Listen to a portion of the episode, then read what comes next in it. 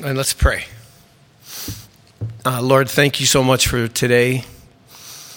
And Lord, we uh, just want to rejoice in it because this is the day that you've made.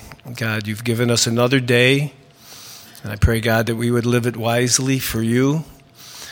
Uh, so, Lord, speak to our hearts uh, this morning. You've already uh, uh, kind of worked me over with the message, and I pray, God, that. Um, that the saints would take it to heart. So uh, we love you and thank you for this time together. In Jesus' name, amen. All right, so I already read the breaking news to you. Um, you know, and there's a, a lot going on in, um, in just the, our city to get plugged into. You know, the book of Acts is still um, alive and well in the church today. We just need to find out um, what's going on, pray about it, and get plugged in. So that's uh, some food for thought. So we're going to be picking up in verse 42 of Acts 13.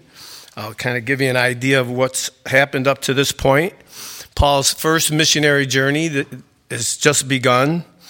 And he's uh, covered some ground already, left Syria, Antioch in Syria, went to Cilicia to catch a ride to um, Cyprus, then from Cyprus through Salamis and Paphos, um, they and you know when I when I say that, um, you know we I, we have a tendency not to think this way, but when he got to Cyprus, I mean he walked across Cyprus, so you know it's 160 miles give or take.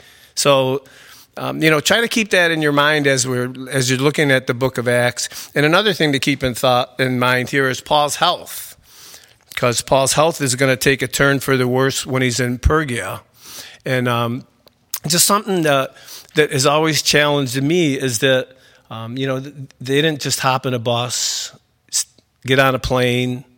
Um, you know they uh, they they walked, they rode maybe a donkey or whatever else, whatever means they had. And um, you know Paul is um, has malaria. I, I, mean, you know, it's so so challenging, you know, and I and sometimes I complain, oh, my hip is sore. This, you know, it's snowing out. You know, um, man, we have a lot to learn from these saints. So keep that in mind. Um, they come to Pamphylia, and John Mark leaves and heads back to Jerusalem. Um, they end up in, we're, we're picking up now in Antioch, Pisidia, and we're going to pick it up in verse 42. And this kind of this is the way the Lord um, kind of ministers to me as I'm reading the Word. So um, you're going to get it that way, okay?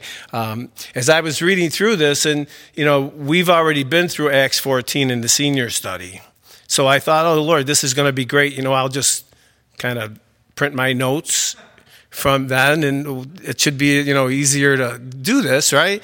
And it was it was like, no, that's not going to work. So I'm reading through the text, and it's like these. It's like something happens, and then there's a response. Then something else happens, and then there's another response. And I'm looking at these responses to what God is saying and what God is doing. And it was like just stuck out in my mind. And then there, believe it or not, there's outcomes to some of the responses. So we're going to look at the text this way. And I'm not going to talk long. Um, what I really, this is what I felt God put on my heart. Keep it short and simple and have time for prayer. We're going to have a song afterwards. And I just want to encourage you. Um, you know, if the Lord is speaking to your heart this morning, come up and get some prayer. Pray with the person you came with. But, you know, it's all about ministry, and you're going to see that as we go through this. So, we're going to start with a prerequisite, okay? Luke 14, verse 28. Uh, might sound familiar to you guys. It's Jesus speaking to um, the disciples as well as some people in the crowd. He says, For which of you intending to build a tower um, does not sit down first and count the cost? Whether uh, he has enough to finish it. So Jesus really is, he, he knows that the, the, the multitude, the people that are listening to him, that they're positive about what he's saying, but they're not committed. And Jesus is going to really set the bar really high, right? Because earlier, a few verses before this, he tells them, you know, you have to hate your mother, you have to hate your father. I mean, you have to hate everybody, everything, and just love me, right? But we know, I mean, we know it's not like that. But he was just stressing the point that he has to be first, that our commitment that Jesus is what should be first and foremost uh, in our lives. So count the cost, commitment pick a side. Because right now, I really believe the church is kind of in the middle someplace. And it's not where God wants the church. So, um, you know, and keep in mind, the message really this morning was for me because I had my notes all ready to go, and the Lord just kind of altered all of that. So the message really is for you. It's not for your wife or the person you came with or the person sitting next to you. You know, the word this morning is for you, for us, the church, and we need to take it to heart. So, you know what, guys? We need to pick a side. God's word versus the wisdom of the world. And hey, isn't that the way it is? What other choices do you have? It's either God's word or the world. Now, I believe that the word of God is the only truth that there is. Right? That's the only, if you want, if you want to know what the truth is, read your Bible, pray, study your Bible, because nobody else is going to tell you the truth except the Word of God. So keep that in mind as we go through this. Um, are you going to walk by faith or by sight? That's a choice that you got to make. So the goal this morning, so we have a goal to achieve, okay? And it's to answer these questions. So, the question for you this morning is how are you responding to God's word? We're going to see how um, some of the folks in, um, in Antioch responded to the word, and we're going to see the outcome. And hopefully, we'll learn from that. Are you cooperating with what um, the Holy Spirit is doing in your life, or are you opposing Him? We're going to see what happens to folks when they oppose what God is doing, when they oppose the Spirit of God. Are you paying attention or are you distracted by the world? What are you spending your time on? Will you accept Jesus' encouragement to do a careful inventory before you declare your willingness to follow him? You know, and these are things, you know, questions we probably should be asking ourselves, uh, you know, on a daily basis just wanting to keep in touch and, you know, really um, minimize the distance between us and the Lord, right? That's how you do it. So, for me, the book of Acts has really kind of altered my perspective. And I see the book of Acts as a how to for Christians, okay? The template for Christian living. The book of Acts gives us an example of what commitment looks like and the fruit that it bears. So I'm going to give you a sports analogy. But when I was younger, and I, will probably aid, um, you know, give kind of date myself when I say I used to watch Mickey Mantle and Roger Maris. You know, I'd watch them when they would get up to bat, and I would like study them. And I would watch the way they held the bat, how they'd stand in the batter's box, you know, everything because I knew that, hey, those guys were like the best, and they were Yankees besides.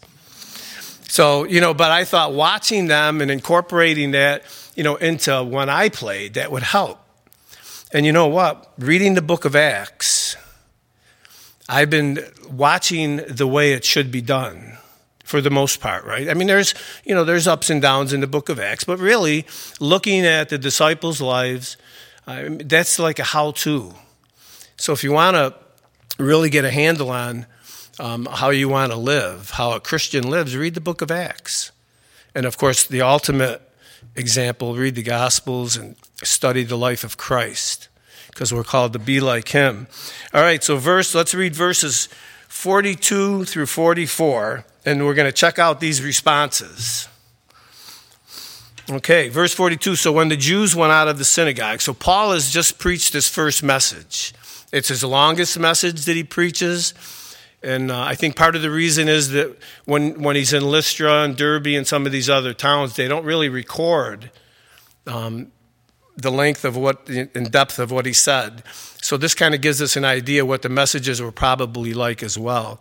So he starts from, um, really from Genesis and then all the way through, obviously, to Jesus Christ and his resurrection. So the message is over. So when the Jews went out of the synagogue, the Gentiles begged, and that's in there, begged Kind of surprising, right? The Gentiles begged that these words might be preached to them the next Sabbath. Now, when the congregation had broken up, many of the Jews and devout proselytes followed Paul and Barnabas, who, speaking to them, persuaded them to continue in God's grace. And on the next Sabbath, almost the whole city came together to hear the word of God. Okay, 42, the response to the message. The Gentiles begged. Come back and could you come back and do that again? Could you come back and preach those words again? Could you imagine after the service if everybody walked up to Pastor Rob and said, Pastor Rob, will you please preach that again next week? We loved it. You know, we just want to hear the word of God. There was an excitement. That was their response to what they heard. Okay, and the application for this is really you guys don't need me to point it out to you. Um, the application is I mean, are you begging for more? Are you begging for more of the Word of God, for more of God's presence in your life? I hope so. And then uh, verse 43. So they, they, there's words of encouragement for Paul and Barnabas. Um, as they tell them, they encourage them in the grace of God. And the last thing is the outcome in verse 44. On the next Sabbath, almost the whole city came together to hear the word of God. Could you imagine coming to church next Sunday morning in almost all of Penfield, showing up to hear the word of God? You know, when we take a stand for the Lord, when we're, you know, when you know, we, we count the cost. We're, we, you know, we're checking out our commitment. You know, we want to please the Lord. You know, God honors that. And God moves in powerful ways. And you know, the only difference between the book of Acts and today is time, obviously, right? A couple thousand years. And then the other thing is commitment. The other thing is commitment. Something to think about. So here's the Jews' response in verse 45. And, you know, there's it's a mixed multitude. I'm sure there's Gentiles with it, but it just mentions Jews here says in verse 45 But when the Jews saw the multitudes, they were filled with envy. And contradicting and blaspheming, they opposed the things spoken by Paul. So, a total opposite response, the complete opposite. And envy, better known as sin, right? That's what envy is.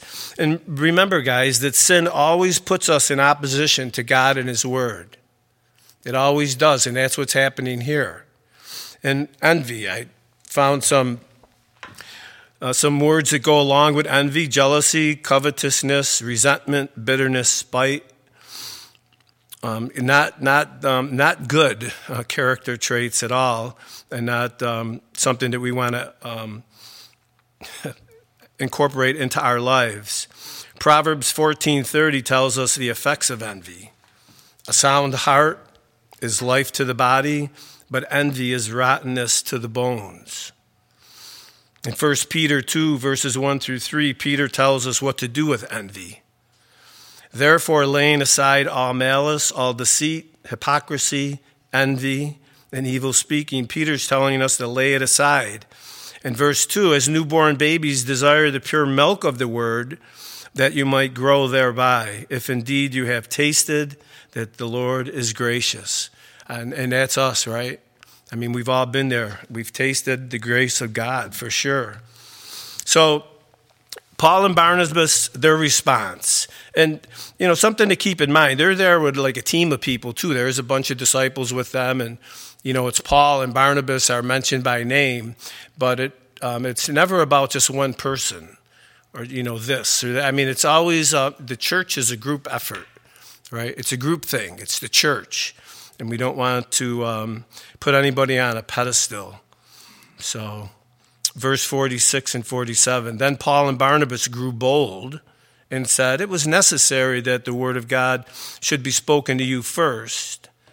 But since you rejected it, the word of God and judged yourself unworthy of everlasting life, behold, we turn to the Gentiles. For so the Lord has commanded us, I have set you as a light to the Gentiles, that you should be for salvations to the ends of the earth. So Paul and Barnabas just boldly um, lay it out for the Jews and tell them that you know, because you've rejected the word of God and judged yourselves unworthy of everlasting life, that they were going to turn to the Gentiles.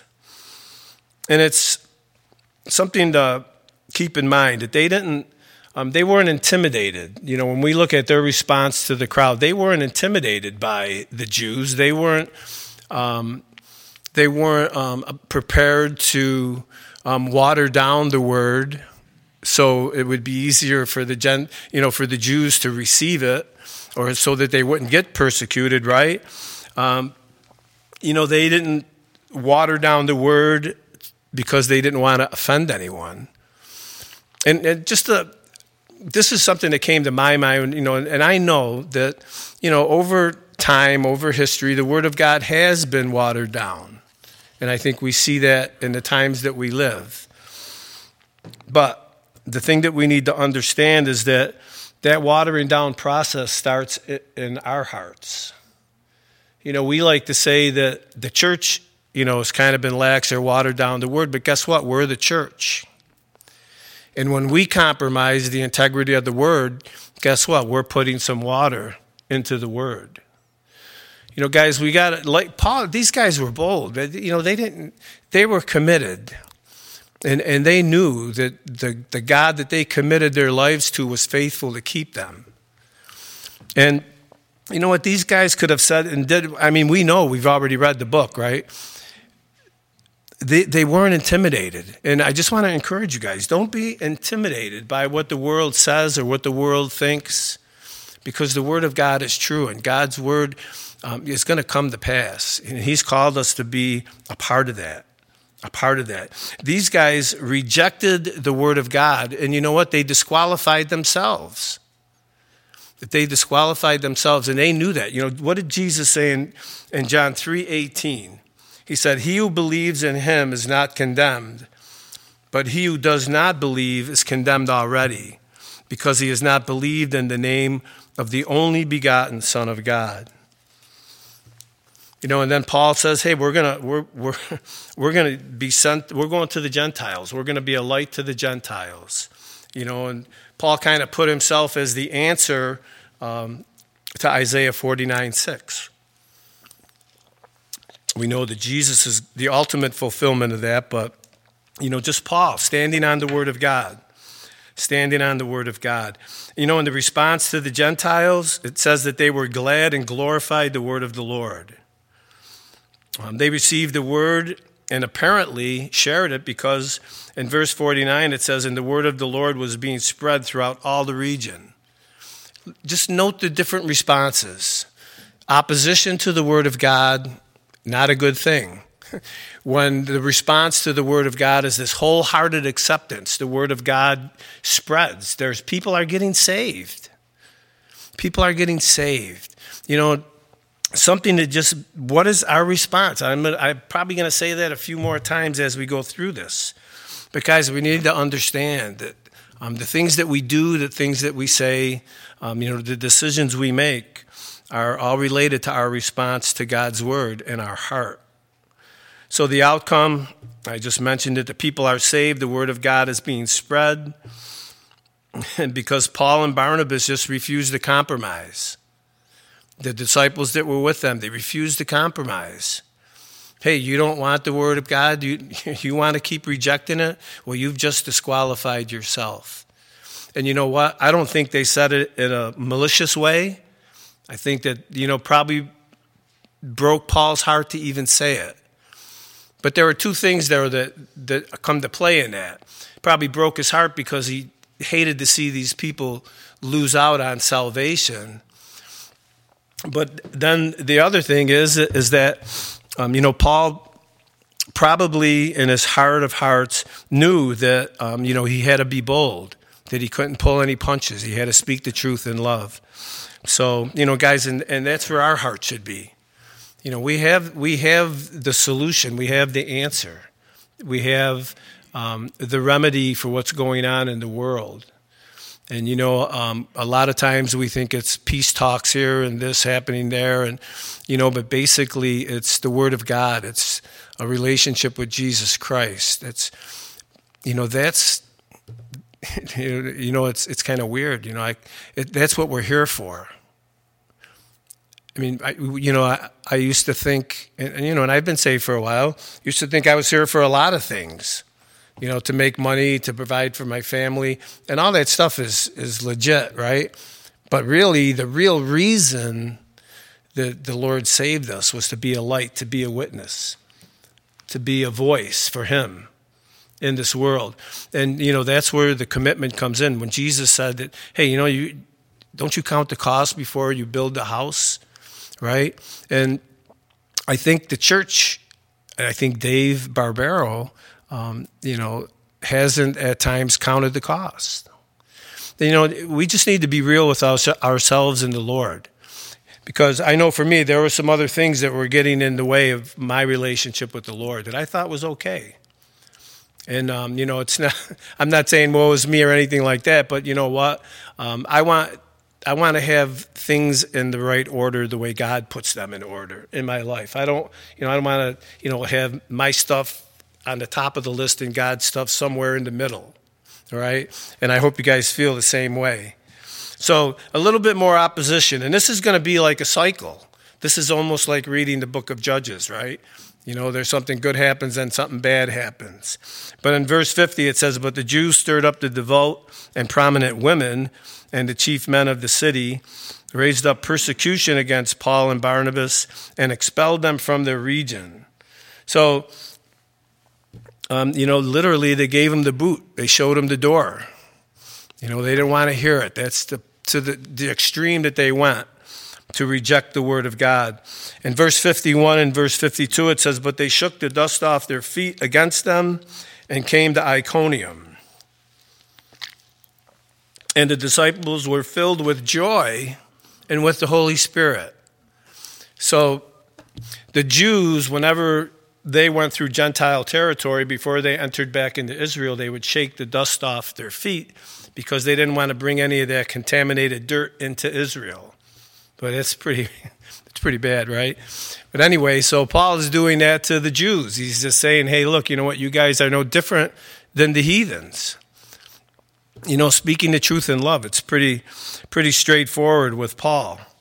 So he does that, and it's interesting to when you, you talk about response in verse 52 and the disciples were filled with joy and with the Holy Spirit.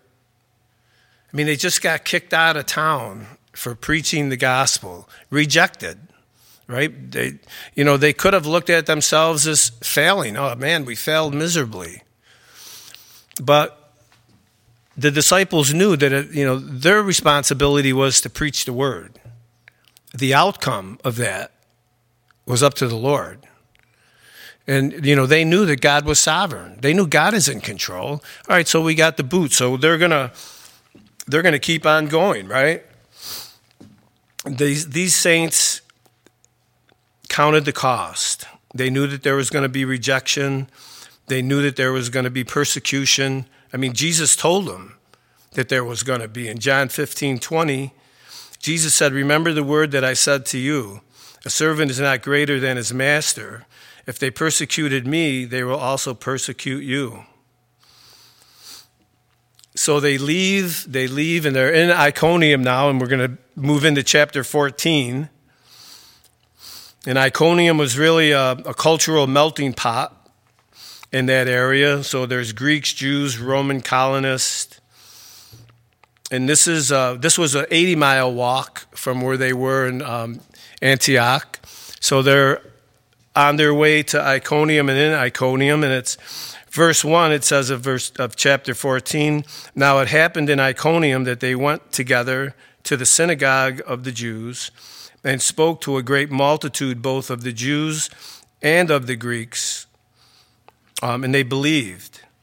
So they leave, they end up in Iconium, they follow the, the routine that they have, they go into the synagogue, they preach the word, and the response is great. People get saved, people believe.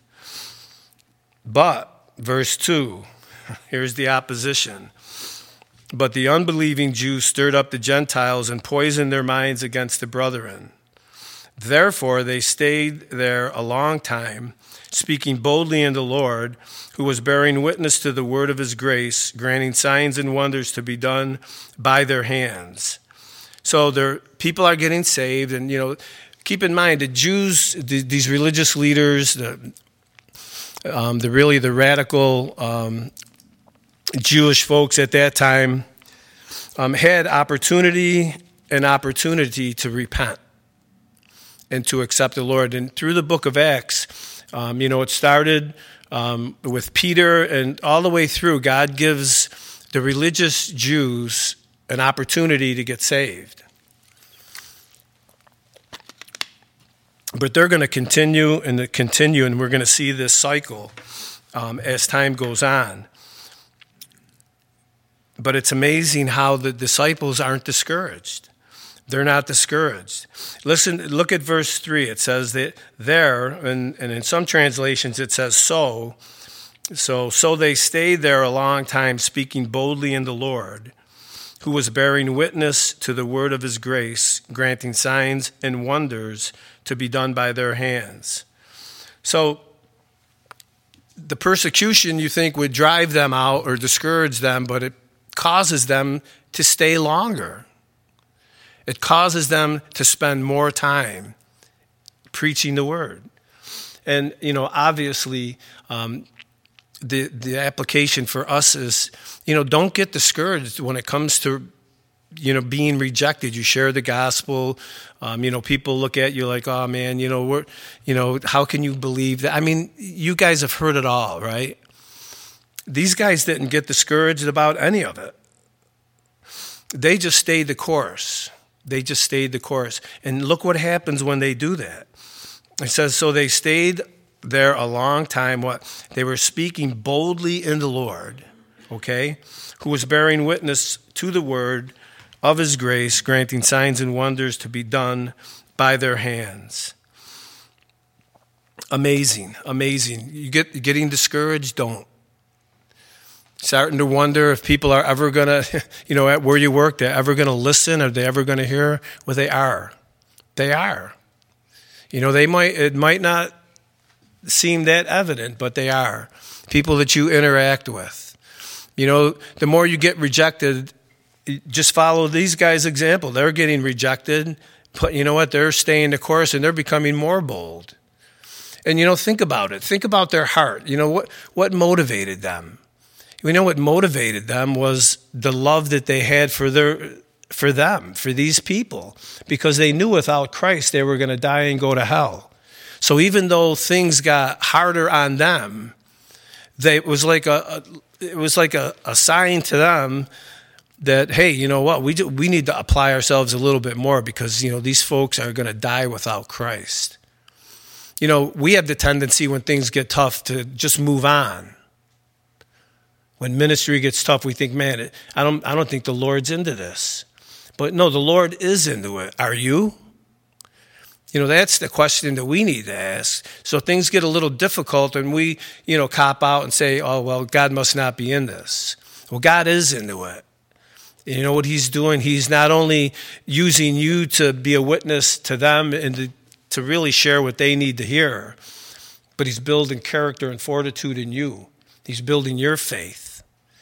Because, you know, these guys are going to be praising the Lord throughout the book of Acts, even in jail, right? We've seen earlier on in Acts.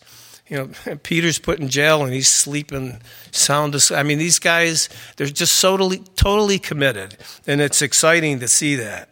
So, look at the response. They're bold, they're not ashamed. And what does God do?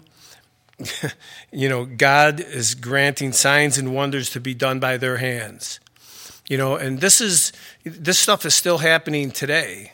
just not in the United States as much because, um, you know, the word's watered down, man. You know, there's no power because the word of God is is being compromised. But there are third world countries. There's things where people miracles are happening left and right because people are just believing the Bible, just believing the word of God.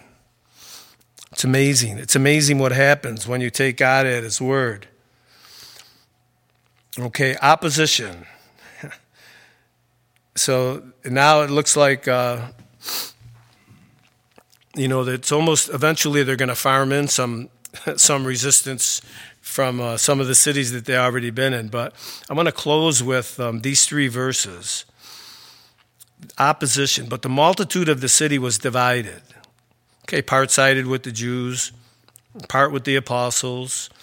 And um, that word apostles there, the equivalent uh, for that word would be missionaries. So it says in verse 5 And when a violent attempt was made by both the Gentiles and Jews with their rulers to abuse and stone them, so they're taking it to a new level, they became aware of it and fled to Lystra. About, that's about 18 miles southwest and to Derbe, cities in Lycaonia, and to the surrounding region. and they were preaching the gospel there.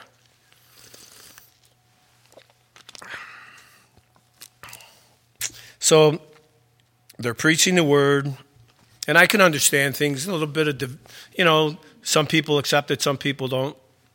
I get that. I get that. Paul's response to that is, you know, they're they're just staying faithful to preach the word.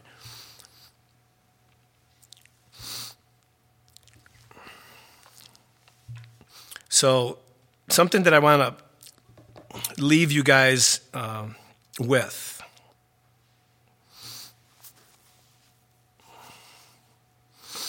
Paul and Barnabas and the, the people that they're with, they're, um, they're leaving the, they're leaving, they're, because of the persecution, they're leaving. But it's important that we realize that they're leaving preaching the gospel, right? So wherever they're going, you know, that's like uh, um, that phrase, and they were preaching uh, the gospel there. Um, you could almost interpret that as everywhere they went, they were preaching the gospel. This time, they decide to not stick around, you know, and, and leave the, you know, the, the stoning behind, right? Not a bad thought. Um, you know, they're, they're going to just change locations. But, you know, later on in verse 19 and verse 20, um, Paul is going to be dragged out of the city in Lystra and stoned to where he was, they thought he was dead. But in that instance, he gets up and he goes back into the city where they just stoned him, the one they just dragged him out of, right? Here they leave. Okay, so what am I getting at? Something real important, I think, for the book of Acts and for us. And it's being led by the, by the Spirit of God, being led by the Holy Spirit. I really believe that that that was one of the one of maybe the most controlling principle in the book of Acts was the guidance of the Holy Spirit. You know, what did Jesus say before he ascended? To wait in Jerusalem till you're endued with power from on high, right? You know, that, that in John chapter 15 and 16, Jesus said that he was going to send the Holy Spirit to, to lead them and to guide them into all truth, right? And you know, they received wisdom from above. You know, they weren't, um, they were, the agenda that they had was the agenda that the Holy Spirit set for them. And hopefully this doesn't sound foreign to you. you know, that, oh, wow, the Holy Spirit could be that active in our lives. You mean like every day, every single day, like every decision we make? Yeah, and you know, that was critical. That was critical for the early church, and it's critical for the church today. You know, think about it. We've, you know, we've committed our lives to Christ. And yet, there's a lot of the times that we um, we leave him out of some very important decisions and even some of the basic stuff. And even saying that, hopefully you caught that. you know, because shouldn't he be involved in every decision that we make? The little decisions, the big decisions. You know, who sets the agenda for you in the morning? I know for me sometimes Mary Ann does, but or the church, but you know, really, you know, it's checking, you know, like Lord, what's up? You know, and I, I know it sounds kind of weird, and I don't have this mastered yet. So pray for me. But you know, my desire is to try to keep in step the best I can with the Lord every day. And you know, these guys did that. These guys did that. And it's so evident. It's so evident when you read through the book of Acts, you, you can just sense it. You know, think about it. How do you wake up? How do you leave a city because you, they, you, know, you might get stoned? And then just later on, you get dragged out of a city and stoned, and yet you go back in to the city. That's the Lord. You know, that's these guys, I mean, Paul had to know look, guys, you know, the Lord, we're not done here. The Lord wants us to go back into the city. So they go back into the city. You know, they didn't, they didn't count their life as something to, to, to grasp or to hold on to. Like, you know, I want to keep this as long as I can. You know, these guys already crossed that bridge. They already made that commitment. They counted the cost. And you, I'm sure everybody in this room has read through the epistles more than once.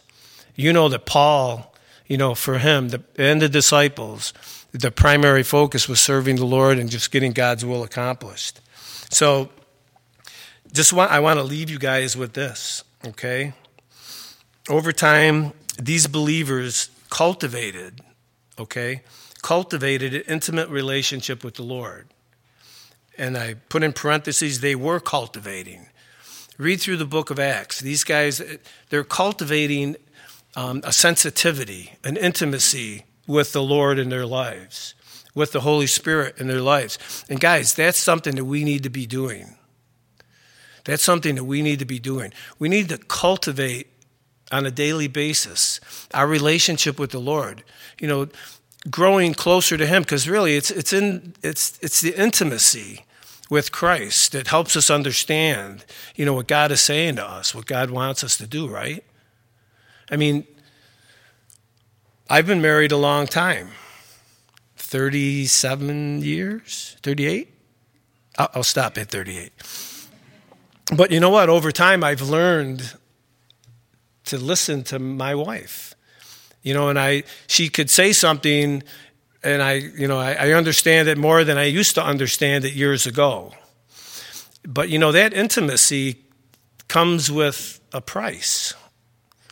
You know, it's taking the time, spending that time together, listening, hearing. You know, and our relationship with the Lord needs that kind of attention. It needs it. If you know, because it's you know what, if you're not going to grow in your relationship with the Lord if that's not happening. So, the application, guys, is obvious. We need to do the same things in our lives. The question is are you? Okay? Cultivating an intimate relationship with Jesus begins with abiding in Him. Jesus said, I am the vine and you are the branches. He who abides in me and I in him bears much fruit, for without me you could do nothing. Not one thing abiding in Christ. So, the challenge the Holy Spirit played an active role in the, uh, the apostles, the disciples' lives. He gave them discernment as these situations arose. Every time something happened, their response was trusting God. Their, their response was looking for God in the situation. The question for us is how active of a role does the Holy Spirit play in our life? You know, and that's stuff that only you can answer. But it's a good question, and it does deserve some time, and it does deserve an answer. Galatians 5 verses, well, verse 16 and verse 25 You know, Paul is going to be writing Galatians shortly in the scope of things here. He said, I say then, walk in the Spirit, and you shall not fulfill the lust of the flesh. That's pretty straightforward. Verse 25 If we live in the Spirit, let us also walk in the Spirit. Let us walk in the Spirit. You know, how active of a role does the Holy Spirit play in your life? Important question. These, the apostles, the disciples, they knew what God's will was to preach the word, make disciples, be a witness, and they knew that God would be faithful to guide and direct them. Okay? Do you know what God's will is for you? Psalm 143:10 Teach me to do your will for you are my God. Your spirit is good. Lead me in the land of uprightness. Guys the word of God is the will of God. What the psalmist is saying is that we you know Lord teach us your will. We have it. Teach us your will. You know and I mean I could start and give you a whole list of everyday things that are God's will. I mean, there's a there's a lot that God expects of us, and a lot of it, you know, is a part of our daily living. Paul and his friends refused to be, and this is so important. Paul and his friends refused to let the situations they faced determine how they would respond to God's leading. They had counted the costs and they were committed. It didn't make a difference to them the situations that they faced. They weren't controlled by what was happening around them, they were controlled by what was happening within them. Their relationship with Christ, what God, what God was saying, speaking to their hearts. That's what controlled them. This, this is what controlled these men and women that we're reading about. And this is what needs to control us. This, needs, this is the bottom line. And while I have it in my hand, I wanted to I want to close with a few verses. So the question that we started out with, okay? The goal for this morning is to answer these questions. Are you how are you responding to God's word? Are you cooperating with the Holy Spirit or are you opposing him? Will you accept Jesus' encouragement to do a careful inventory before you declare your willingness to follow him. Now, it shouldn't surprise you guys that around 10 years after this, that Paul would write this in the book of Romans. And we're going to close with that. So, Sarah, you could come up. I just have to find the book of Romans in my Bible. Romans chapter 8, starting in, in verse 28. It says, we, we know that all things work together for good to those who love God and those who are called according to his purpose. For whom he foreknew, he also predestined to be conformed to the image of his Son, that he might be the firstborn among many brethren. Moreover, he predestined, these he also called, whom he called, these he also justified and whom he justified, these he also glorified. And this, this is amazing. You know, this must have been so ingrained in Paul's heart. Uh, just his total commitment to the word and just his um, unwavering trust and confidence that if God said it, that settled it. He said, What then shall we, what then shall we say to these things? If God is for us, who can be against us? He who did not spare his own son, but delivered him up for us all, how shall he not with him also freely give us all things? Who shall bring a charge against God's elect? It is God who justifies. Who is he who condemns? It is Christ who died, and furthermore is also risen, who is even at the right hand of God who also makes intercession for us, who shall, who shall separate us from the love of Christ? Shall tribulation? that's where Paul is right now, right? tribulation, distress, persecution, or famine, or nakedness, or peril, or sword. It is written, For your sake we are killed all the day long. We are counted as sheep for the slaughter. Yet in all things, yet in all things. And so personalize these, this verse, guys. In all things we are more than conquerors through him who loved us. For I am persuaded that neither death nor life, nor angels, nor principalities, nor powers, nor things present, nor things to come, nor height or depth, nor any other created thing shall be able to separate us from the love of God which is in Christ Jesus our Lord.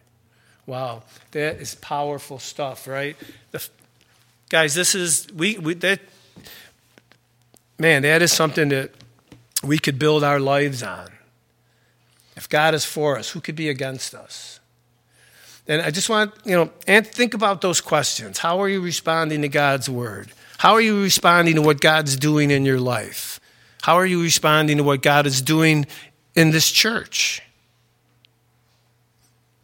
So important, so important. So Sarah's going to lead us in a song, and um, you know some of the pastors are here.